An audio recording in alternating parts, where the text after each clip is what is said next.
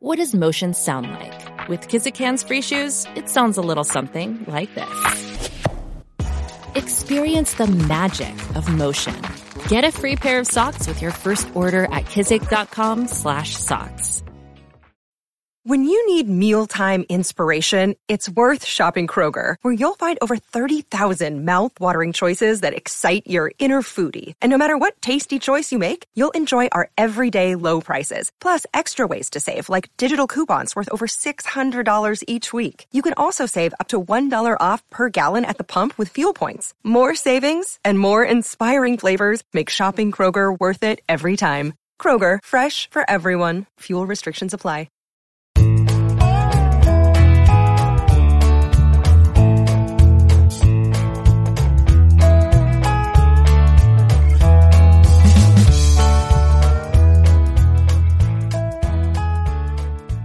Tuesday, August 15th, and you're tuned into the Cleveland Baseball Talk podcast. I'm Joe Noga, joined by Paul Hoynes. Hoynes of the Guardians are in Cincinnati getting set to take on the Reds in uh, the first of four meetings this season uh, to determine uh, the Ohio Cup. Uh, you know, one of those uh, one of those trophies that uh, doesn't mean anything, but it means everything when you're playing in the games, right? the the Guardians opening two games in uh, Great American Ballpark tonight. Logan Allen on the mound. Uh, what can we expect uh, in our first meeting with Cincinnati, a team that uh, that really did surprise a lot of people uh, this year by by being in contention? I think earlier than a lot of people expected. Yeah, definitely, Joe. They're uh, David Bell, who got an extension as you know the Reds manager, has done a nice job.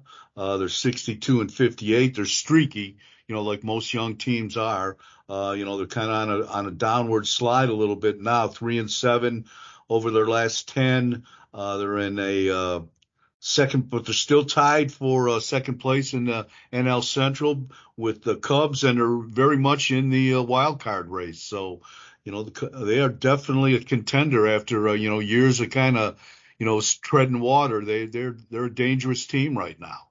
Yeah, it, it's not maybe as bad as the American League Central uh, division is, but uh, that NL Central has a lot of t- you know there's there's three teams at the top of that uh, that division that uh, could catch fire and and uh, you know really run away with the thing.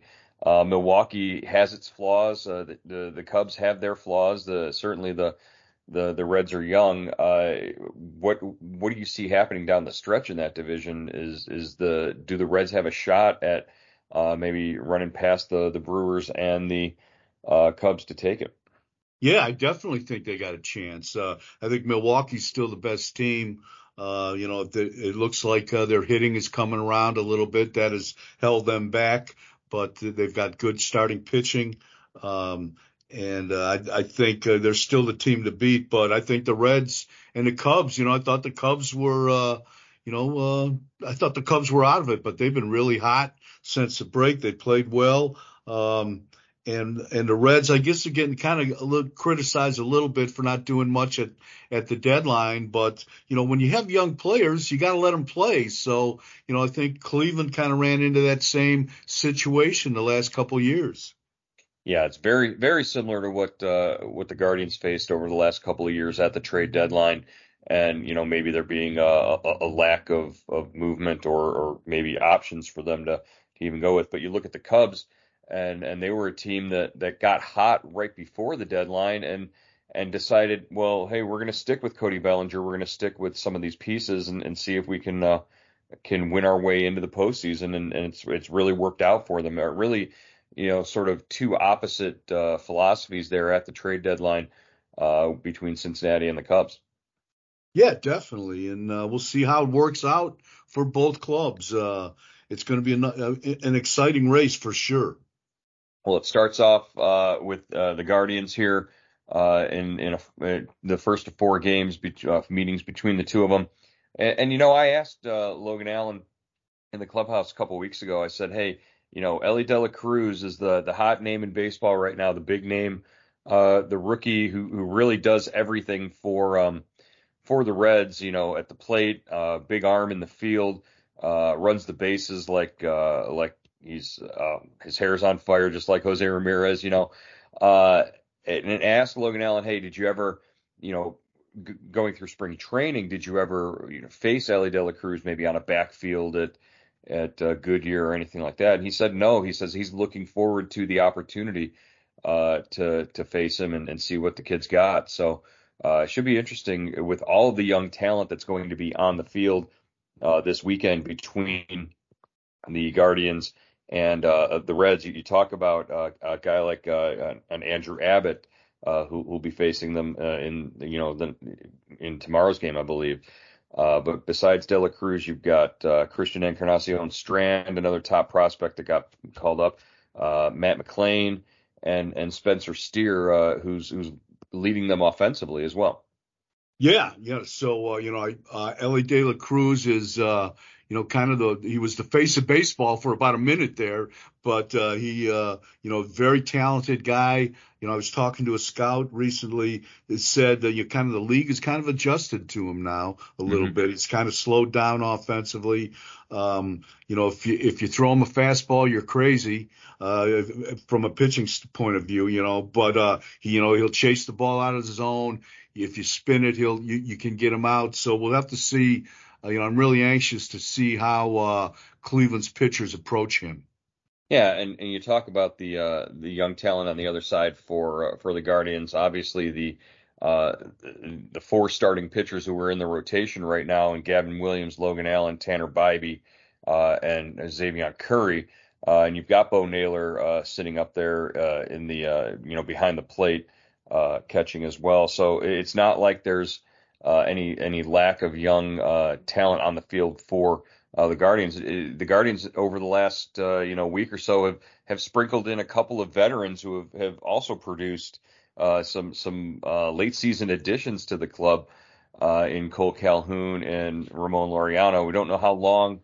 you know they're going to be producing at a high level, but over the last couple of series, they've they both come up with some big hits. Yeah, it's it's an interesting uh, interesting addition. I've got to be honest with you, Joe. I did not see this coming when they traded Civale and uh, you know with uh, Amed Rosario and then uh, Josh Bell. Uh, I thought, uh, you know, okay, they're going to go with young guys, and all of a sudden, you know, Cole Calhoun uh, appears in a trade with uh, the, the, you know, the Dodgers, where he played with he played uh, what all year with uh, the Yankees and Dodgers at AAA, and then and Laureano gets claimed off waivers from Oakland, and they've been basically in the lineup since then. And uh, you know, I, it's kind of caused a little bit of a, a roster crunch, but I also think it's uh, you know kind of co- you know brought some stability into that clubhouse, you know, where there was kind of a void, and uh, you know it's it's brought a calming effect to the bench too. I think what's going to happen when uh, eventually when Josh Naylor is ready to come back and you know heals up from the oblique injury? Uh, what does uh, a guy like uh, Cole Calhoun uh, can you keep him around, or is that something you, you know you're eventually you know he's playing on borrowed time right now? Well, Francona, all he's done is talk about him. You know, he's mm-hmm. praised him uh, left and right.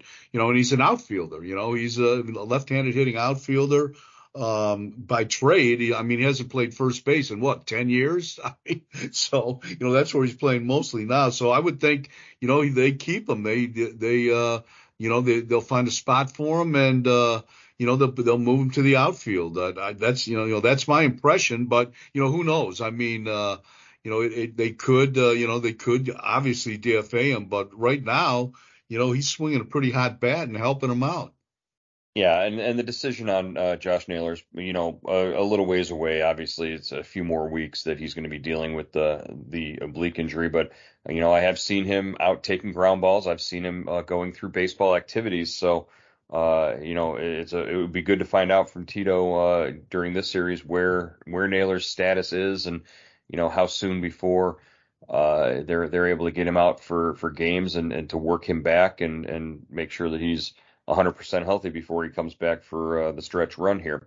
Uh, yeah, it was it was funny, Joe. In in Tampa, they said uh, he said just what you said. Uh, Francona was talking about Naylor and said, uh, you know, he was taking ground balls, he's feeling good, but we didn't bring him to uh, Tampa because we were afraid he'd hurt himself by trying to do too much. like like he said, you know, okay, Josh, just calm down, get wrapped in bubble wrap again, and we'll let you know when it's time to come out again. Come out of the the locker room. It's it was it was funny.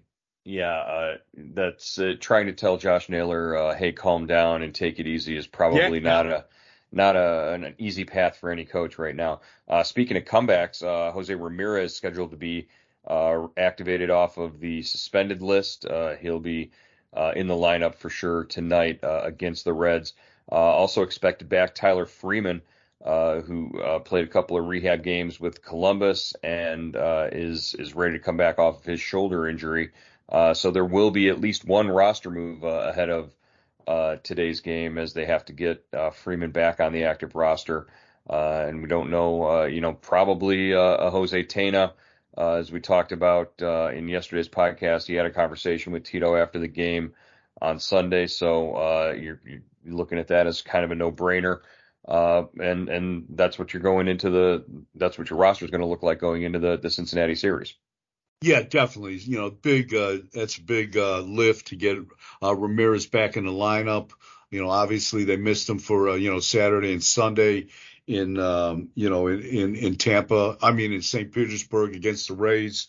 So you know that's you know you get your leader back, you get your number three hitter back. The lineup kind of you know settles in again, and um, you know and it'll be good to have Freeman back. Uh, you know he's kind of you know with the, the with the Rosario trade, you know they've looked at everybody but Freeman really at shortstop. I think he's only started one game there since uh, you know Rosario got traded and at the end of uh, at the end of uh, uh, July. So uh, you know, hopefully he gets some shots there at shortstop. We get to see what he can do.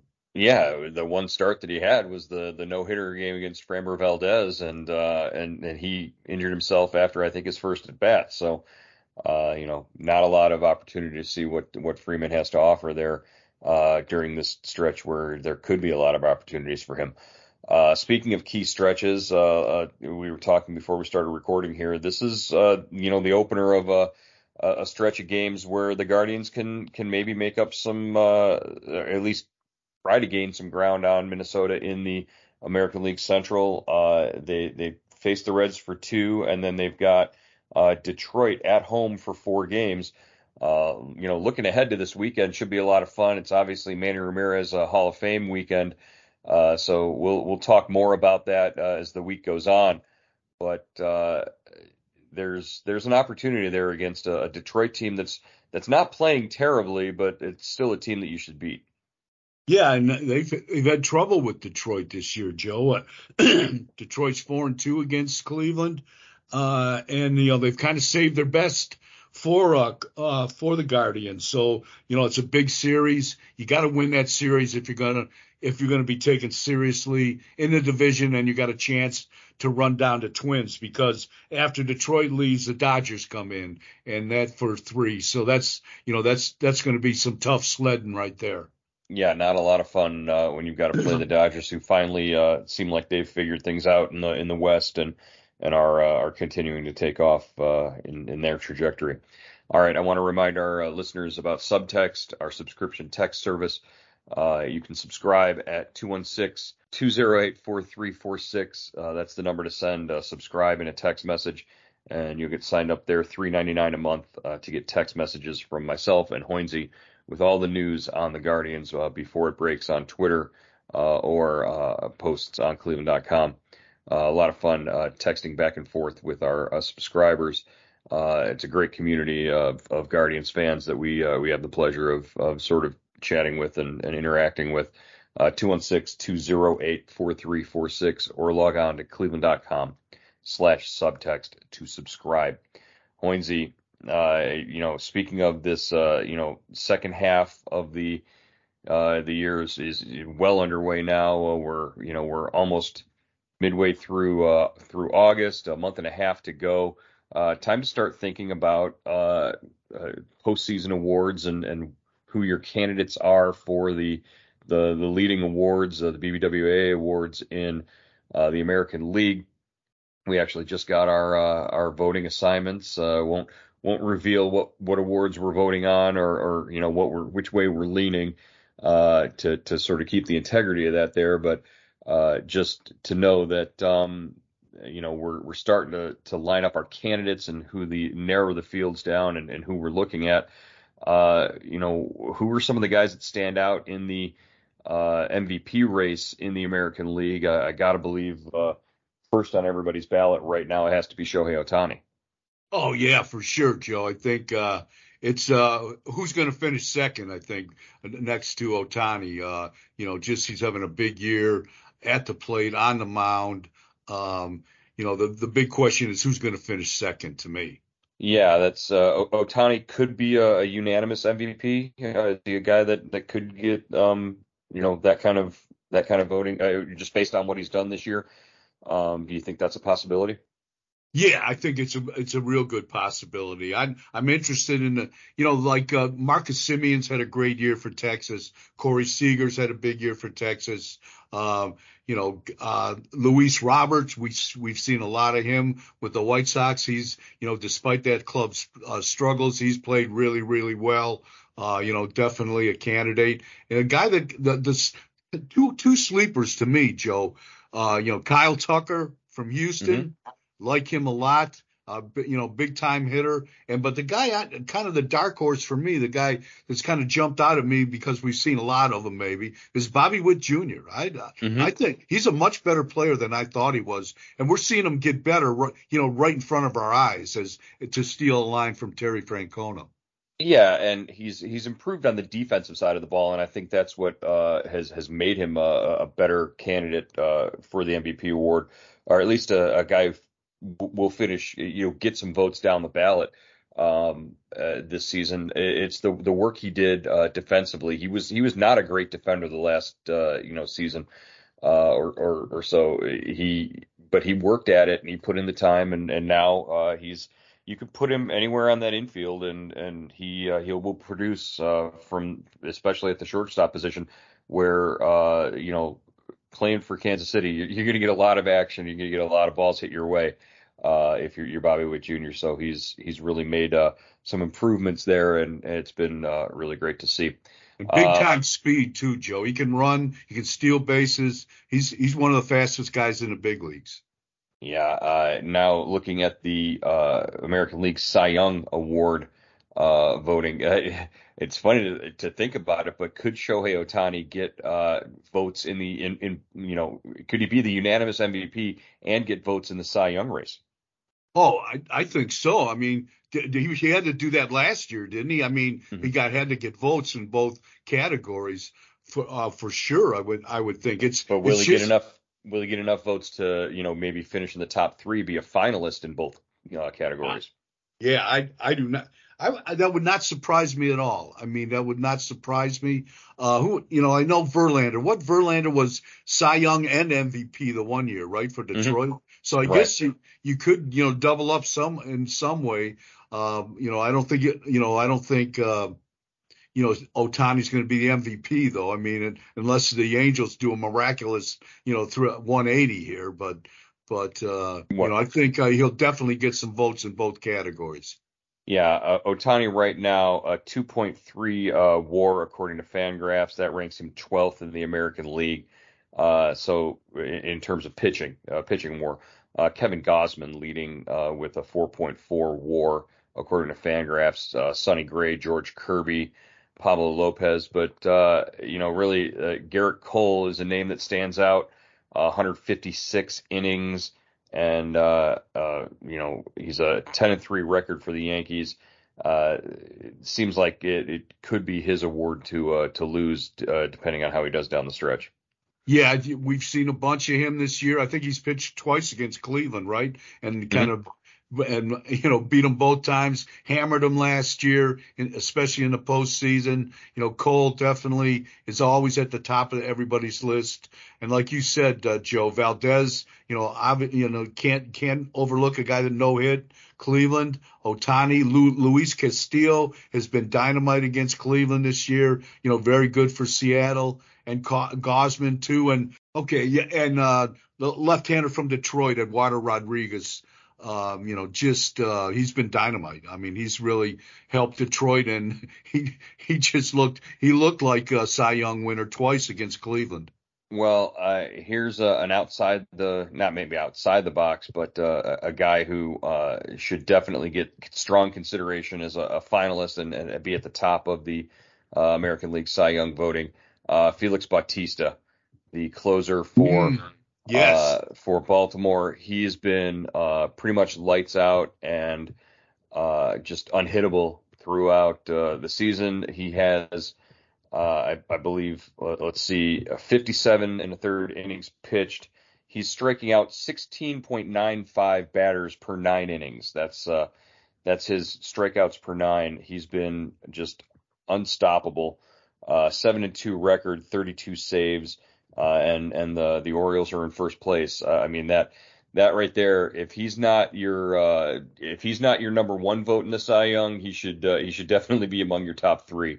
Yeah, uh, definitely. For sure. I mean, the Orioles don't have a season like no team can have a season like the Orioles have had this year unless you have a dynamite closer, and he is he's all of that one of the uh, most intriguing, uh, you know, races in the American League uh, centers around the American League Rookie of the Year uh, balloting. Uh, this is a a pretty interesting uh, race all the way around. could be very tough, and there and there could be some guardians that that factor into the mix. maybe not at the top of the race, but maybe down ballot. you know, as far as candidates go. Oh yeah, definitely, Joe. Uh, you know, Gunnar Henderson from uh, Baltimore. We saw him, you know, break in last year. You know, big. He's having a big year. He's really helped the the Orioles. Uh, Yoshida from uh, Boston has helped. Uh, Josh Jung, I think, was probably the clubhouse leader until he broke his thumb, right? I, I, yeah. From Texas, and but you know Tanner Bibee from from Cleveland has has really you know, he's kind of come out of. I mean, if he doesn't get some some big time votes for that award, something's wrong because you know he is what eight and two now. He's seven and zero oh in his last ten starts. He's just done a great job for them and really saved that rotation.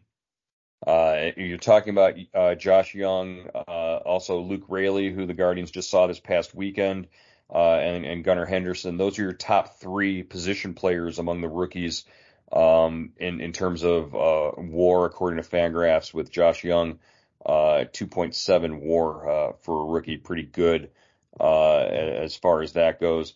And and yeah, it, it, rookies rookie always kind of gets uh, you know muddled a little bit because you've got to consider uh, pitchers as well as hitters for that rookie award. But right now, among rookie pitchers in the American League, Tanner Bibee has the highest WAR according to Fangraphs, 2.3. Uh, Hunter Brown from Houston, 2.1, and uh, J.P. France from Houston also he has a 1.7 WAR. So uh, Logan Allen is top five in in that uh, WAR category, and Gavin Williams, uh, 1.0 WAR uh, for the Guardians in in 54 and two thirds innings. all should be you know under consideration for that award. Uh, and like you said, though, the, the guys like uh, Josh Jung, uh, Gunnar Henderson, uh, maybe Luke Raley are, are, are, sort of leading that race right now. What about Anthony Volpe, the shortstop from the Yankees? I, I know he was uh, hot Hoynesy, Hoynesy, Hoynesy, you know what I'm going to say to that. I you I'm not voting for anybody. I, okay, well I don't have a vote in that race, but I uh, I would not vote for Anthony Volpe uh, just because he plays for the Yankees. Come oh, on, man. Come on. That's just, he's I, had a pretty good year, though. I mean, yeah, he's he's been pretty good. Uh, I did see him get picked off a of first base during the game uh, last night, though. So, eh, I think he got somebody else. When they played Cleveland, he got picked off too. I think. In, in well, there you go. He's not a great base runner. Not voting for him for Rookie of the Year. Uh, finally, the uh, the Manager of the Year award uh, in the NL. I think it's a, a pretty easy pick if you you got to go with uh, uh, David Bell it's in, in, Cincinnati. But uh, anybody stand out in terms of uh, the job he did? Obviously, uh, you know, Baltimore's got to be uh, got to be high up there. Yeah, Brandon Hyde definitely is probably uh, you know he's he's got to be the leading candidate to win that. Uh, you know they've been uh, you know they kind of knocked on the door last year. Uh, I think he finished second to Terry Francona last year. So mm-hmm. you know, but this year you know they they're you know they've led the, the toughest division in baseball most of the season. Uh, hopefully they can hang on because it's a great story. But one way or the other, Brandon Hyde, I, I would think, has got to be the AL Manager of the Year just to play devil's advocate, what about Bruce Bochy down in uh, um, in uh, Texas? Yeah, you know, yeah, and and Bochy's done a great job. He's also got the he also has an owner that spent like a half billion dollars for, over the last two years to uh, get him out of retirement and you know to, to sign every free agent that they could get their hands on. So you know, I think that has something to do with it. I'm not taking anything away from Bochy. I think he's brought some obviously stability and calmness to that club, but so is the owner's money. Yeah, they spent money before uh, Bochy arrived, and then Bochy arrives, and now they're uh, they're actually winning games. So I guess that that factors into it. Hey, uh, before we get going here, uh, last thing I wanted to mention, uh, just briefly, uh, Major League Baseball uh, looks like they've they've announced an, an investigation into Rays shortstop Wander Franco, who ended the game on Friday night with a walk off home run against the Guardians, and uh, then all of a sudden by Sunday he was not in the lineup. Uh, apparently, uh, some text messages or some uh, uh, tweets and social media postings had got out, gotten out that caused Major League Baseball to sort of look into his dealings in an inappropriate relationship with a, a, young person, and you know we don't know a lot of the details about it, but you know, you were there in in uh, Tampa on Sunday when he was not in the lineup. Was there any any idea of what was going on at the time when Franco wasn't uh, out there playing? Yeah, I heard about it during uh, after the game, Joe. Uh, you know that uh, you know, they had brought up their what their their rookie short, uh, uh, uh, you know, a they brought up a, a, shortstop from the minor leagues to uh, to start at shortstop. I had no idea why he was starting at short that day, and uh, you know, and uh, you know, Franco was on the bench for you know part of the game. Then he left, and uh, the team has put him on a restricted list. He did not make the West Coast trip with the team. Uh, you know, when they opened against the Giants last night, uh, and uh, they're, they're going to look into this. Um, so we'll see how this happens. You know, see what what goes on here, what what the next step is. But you know, obviously, you know, they signed this kid to a huge contract a couple years ago. Uh, he had some problems uh, with the club earlier this year where he wasn't being the best of teammates.